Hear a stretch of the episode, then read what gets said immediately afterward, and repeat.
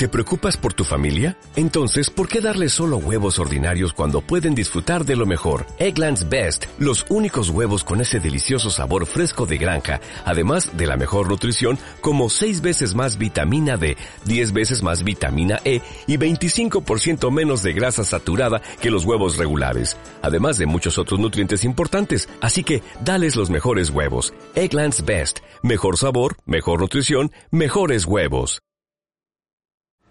¿Qué pasa, gallináceos estroboscópicos míos? Aquí vuestro reportero maricharachero de Barrio Sésamo, que en este episodio, después de contaros ayer sus dos Kobayashi Maru, eh, os va a contar hoy sobre un fallo de seguridad de Visual Studio, pero no, no, no huyáis despavoridos como si os persiguiera un pollo, un gallináceo estroboscópico loco, porque no va a ser excesivamente técnico. Va a ser una reflexión, otra más, sobre el estado del arte del software, lo que Microsoft y las empresas en general pretenden que sea y la puta y triste realidad. Pero antes, un mensaje de nuestros patrocinators. Sí, señores, tenemos un nuevo patrocinator. Se llama Apple. Apple is Magic porque llevan 12. La siguiente versión de, de macOS lleva 12. No 10, no 11, sino 12 actualizaciones.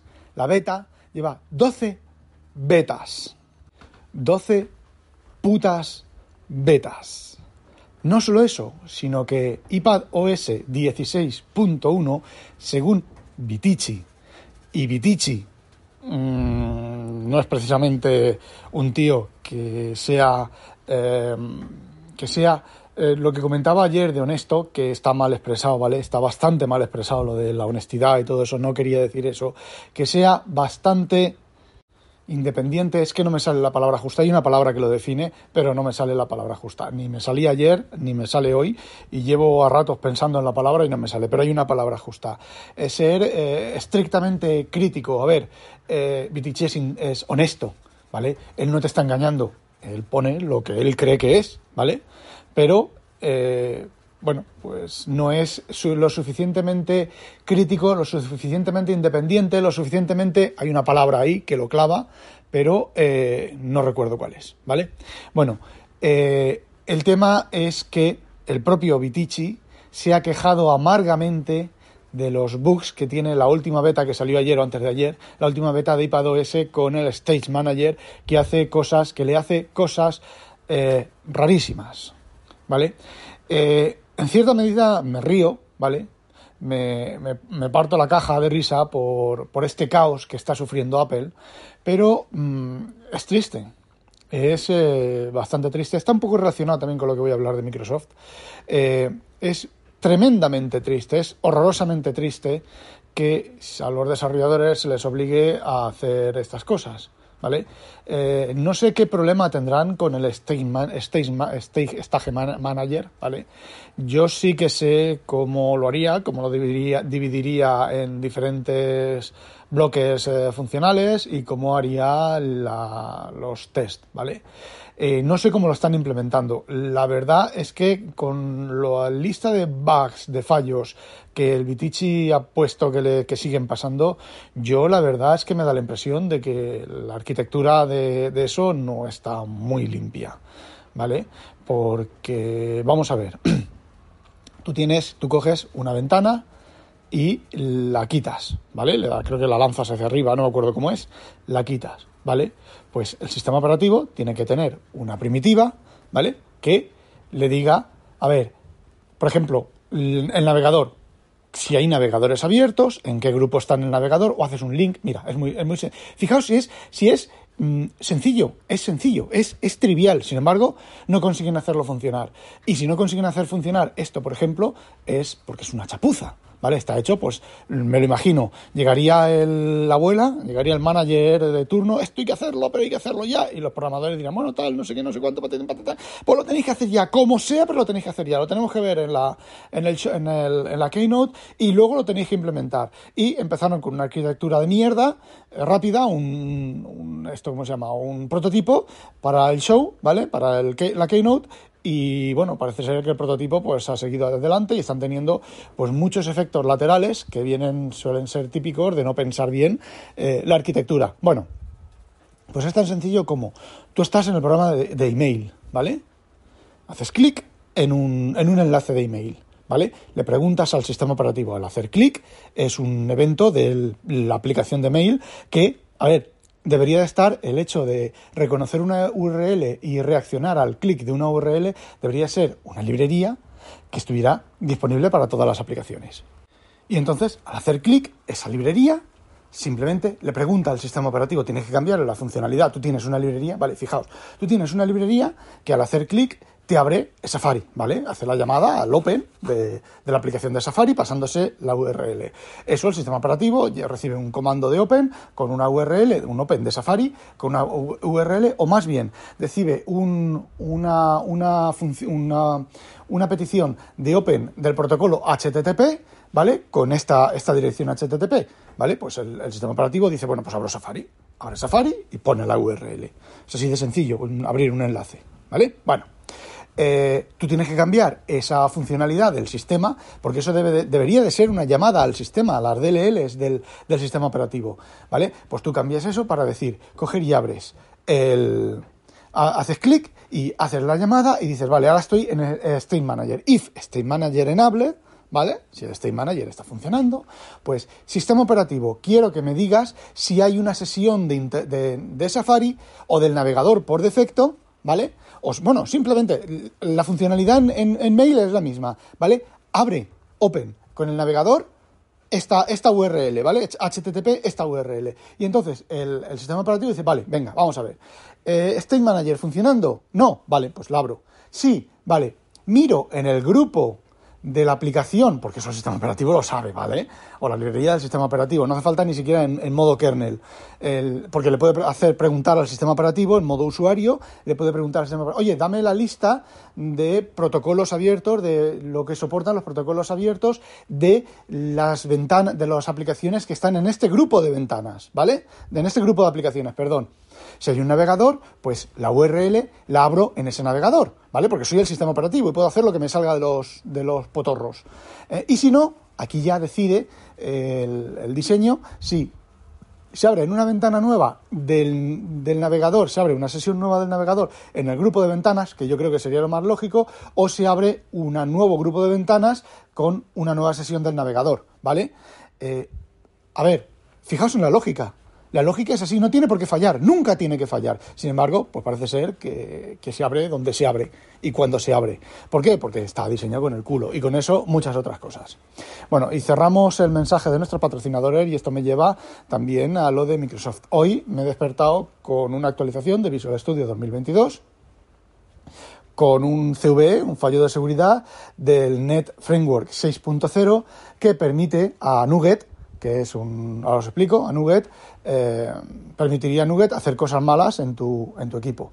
Vale, aquí hay dos diferencias. Nugget es un programa que va integrado en Visual Studio, que en su, eh, creo que lo hizo alguien y Microsoft lo compró o lo integró o lo que sea, ¿vale? Nugget. Nugget es el, cuando tú mm, eh, coges el Visual Studio y dices, a ver, necesito una librería para, yo qué sé, mm, para pintar piticos de boina abres el gestor de, paquetes de Visual Studio y le dices piticos de boina. Le das al enter y te lista una serie de paquetes. Normalmente suelen ser open source o hay también librerías de pago, ¿vale? Y bueno, pues te sale ahí la lista de, paquetes que tienen la palabra clave o que soportan piticos de boina. Y tú vas mirando, ah, mira, este, este es de pago, lo descarto. Mira, este es open source y tiene licencia MIT. Vale, este me interesa porque no tengo que, que poner ni copyright, no, no tengo, no no tengo por qué poner ni copyright ni nada, a ver cuántas instalaciones tiene, no sé qué, vale, bien, vale, lo instalo, ¿vale? El Nugget sirve para eso. Vale, si yo mm, he instalado un paquete malicioso, paquete que está construido pues, para eh, cuando lo instale en Visual Studio y ese paquete se ejecute, se ejecute la instalación, no, el paquete en mi librería, yo lo integro en mi programa y el paquete pues se ejecuta, pues en, mi propio equipo donde estoy haciendo la depuración y luego en el cliente, pues eh, realice acciones malas. Eso es una cosa. ¿Vale? Y eso se han dado parte de gente que se ha quejado, que por protestas, pues ha metido en paquetes suyos, pues ha metido mm, cosas, ¿vale? Eh, pero otra cosa es que el Nugget, por el mero hecho de instalar un paquete, me traste con el sistema. Parece ser que Nuget, las últimas versiones de Nuget, están eh, construidas con Net Framework 6.0. ¿Vale? Net Framework 6 y no sé qué otra cosa más ha dicho. ¿Vale? otra versión de Net.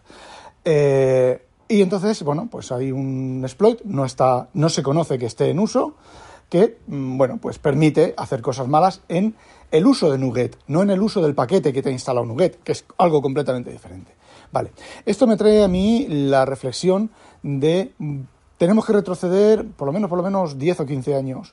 Una mañana de verano en el cual en la cual se levantó un manager y dijo en Microsoft y dijo pudiera ser Bill Gates no eh, Anders Helsberg el creador de, de Delphi lo contrataron y dijo, vamos a hacer el Net, vamos a hacer el Net Framework, vamos a hacer el Ultimate, el mayor, la mayor revolución de la historia de la informática y vamos a crear el Net Framework. Una cosa es la teoría y otra es la práctica. He de reconocer que el Net pues ha traído mm, fue un golpe en la mesa, ¿vale? Un puñetazo en la mesa, eh, no por el Net sí, no por el desarrollo de C Sharp, que C Sharp, sinceramente, es un lenguaje muy bueno, pero tiene unas aberraciones que si no hubiera existido la fijación la horrorosa y horrible fijación de la herencia simple y de que todo hereda de object como Smalltalk, Smalltalk y Eiffel, eh, pues eh, la cosa hubiera sido un lenguaje bastante más, más menos, menos esquizofrénico, ¿vale?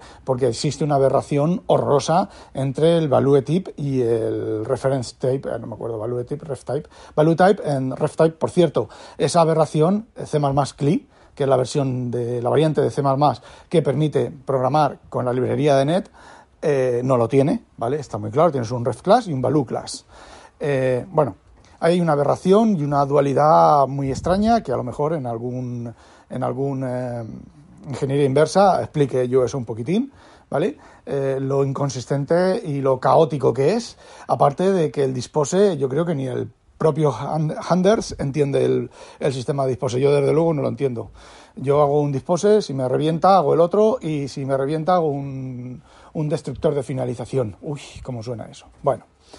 Em, por cierto, C++ CLI soluciona eso también y lo deja bien claro con el destructor de finalización, el destructor normal y el destructor de finalización y lo deja tremenda y absolutamente claro. Pero claro, eh, C++ lo desarrolló Herb Suter, que es uno de los gurús de los que realmente saben C++. ¿Vale? Y no Anders, que viene de Delphi.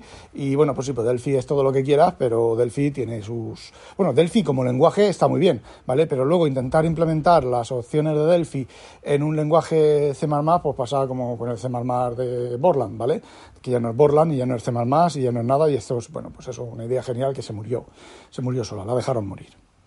Bueno, pues el NET nació con la ideología, la idea del código manejado de todo dentro de una máquina virtual pero la ventaja del NET frente a Java en aquel momento, que me imagino que el NET fue la respuesta a Java de Microsoft, después del Visual Java, eh, fue la respuesta a Java de Microsoft eh, en una máquina virtual, pero muchísimo más rápida, muchísimo más optimizada. Eh, la verdad es que, bueno, el NET 1.0 era una mierda, el NET 1.1 corregía todas las mierdas del NET 1.0, pero seguía siendo bastante mierda.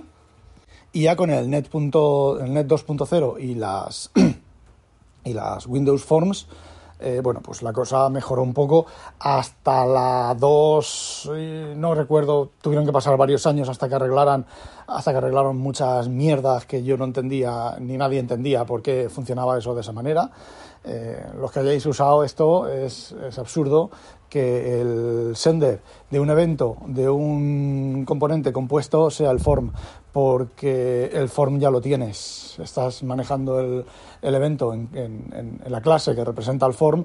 Eh, ¿para qué, ¿Por qué envías en el sender el, evento? Te toca hacer ahí una serie de, de mirar a ver dónde está, dónde se hizo clic, qué control está debajo del clic, un montón de chapuzas para ver, para, para ver que, lo que se ha desplegado, ¿vale? Por ejemplo, los combos. Los combos era algo horroroso. E intentar encontrar eh, qué, se había, qué, había debajo del ratón o qué era el elemento seleccionado en el combo. A ver, si tienes un solo combo, sí, pero si tienes 50 combos y encima los has creado dinámicamente, a ver, tú recibes en el sender, recibes el combo El combo como object, no como combo. Tú miras que es un combo por, eh, por reflexión, miras que es un combo, eh, lo moldeas al combo y puedes obtener todos los métodos y todas las cosas del combo.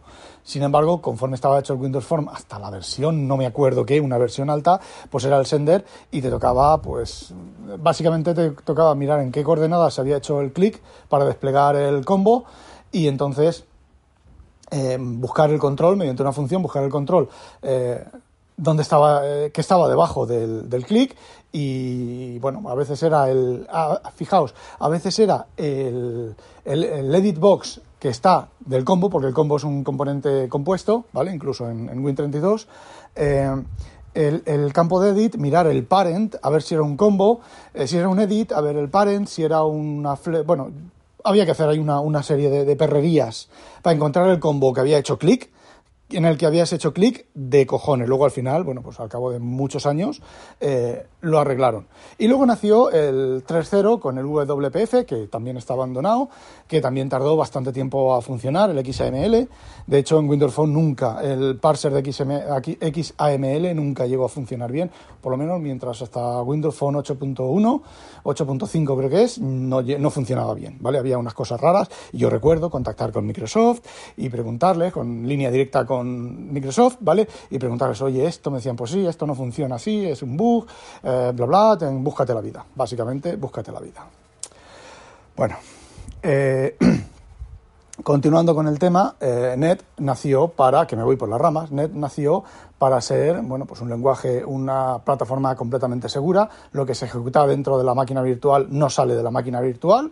Eh, bueno, pues... Eh, y la idea, parece ser que la idea de Microsoft, conforme te presentaban los gráficos y las cosas, los, los, los la documentación y todo, es que fuera un... Um, yo lo diré, un subsistema completo de Windows, con lo cual las aplicaciones que se ejecutaran bajo Net Framework iban a ser completamente seguras. Si tú podías reventar tu propia aplicación, un fallo dentro del net, un, cualquier cosa que te entrara dentro de tu aplicación mediante una URL, mediante un fichero que cargaras, te reventaría, pero reventaría solo tu aplicación, ¿vale? Y solo las cosas asociadas a tu aplicación. Básicamente lo que pasa con iOS, ¿vale? Básicamente, más o menos.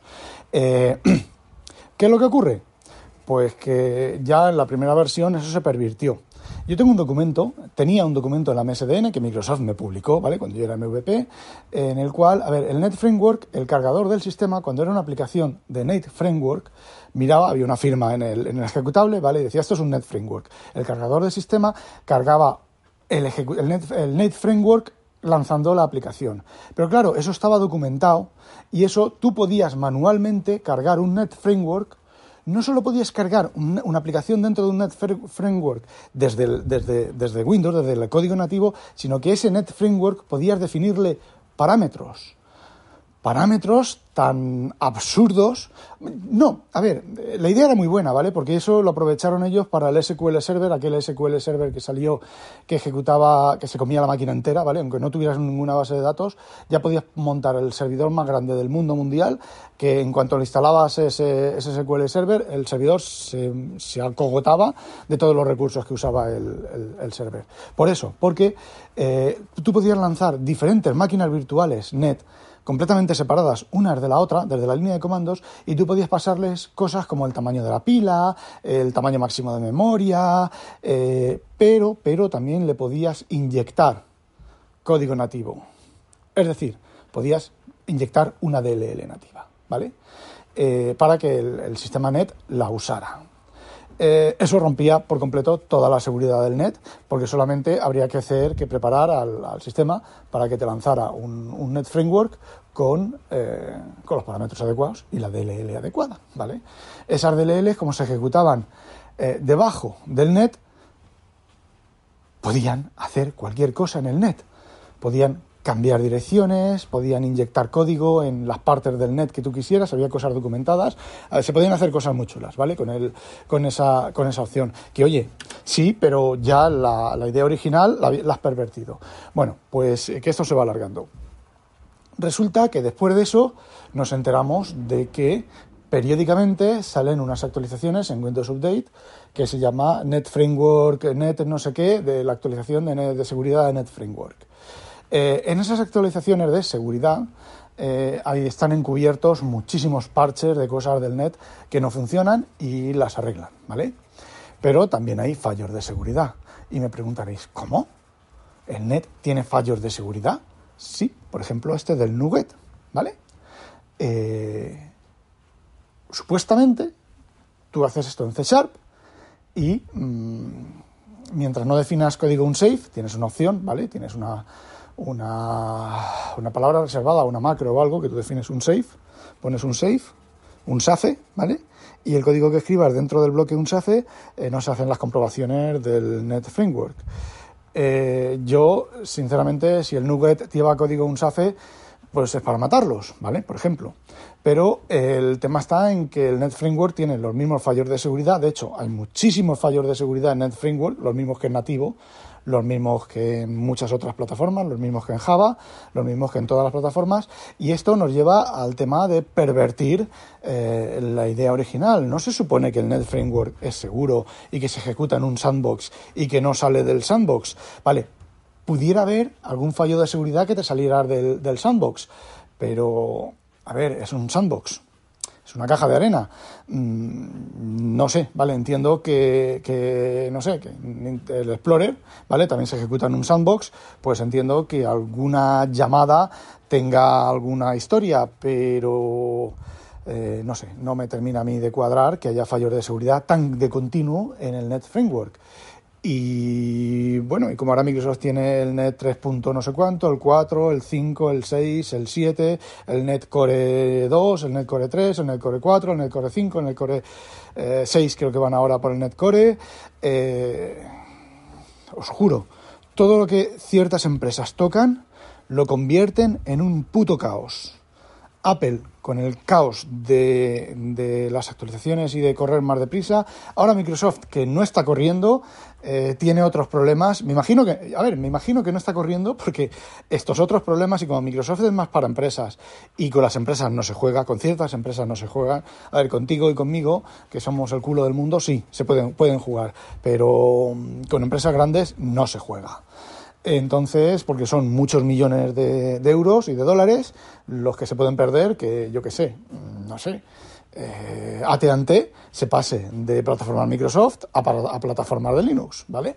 Eh, por poner un ejemplo, que no sea AT&T lo que lleva, ¿vale? O la Bell Telephone, o yo qué sé, o no sé, mm, eh, no sé, no se me ocurre a otra empresa, yo qué sé, un banco, un banco grande. Bueno, pues no se juega. Entonces, yo creo que no, que es por eso.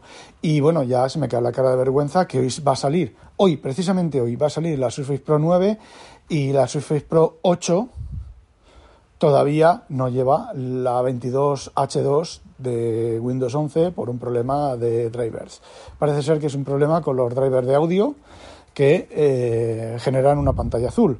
Yo he estado viendo ahí documentación de a partir de cierta, de cierta versión ya no generan el, el fallo de seguridad sea, ya no generan la pantalla azul. Yo tengo esas versiones instaladas, pero siguen, sigue sin ofrecerme el, el 11H2 en la Surface Pro. Y a ver, mi idea de usar la Surface Pro 2 es de usar el subsistema de, de, Android para ejecutar la aplicación de Kindle, la aplicación de Sodo dentro de Windows y tener lo mejor de Android y lo mejor de Windows. Y bueno, pues ahí está la Surface Pro 8 apagadita, eh, con su teclado encima, eh, esperando a que bueno, pues le llegue el 11, el 22H2. Y bueno, eso es lo que quería contaros. No olvidéis sospechosos habitualizaros. ¡A demonios! Saludos, Penny.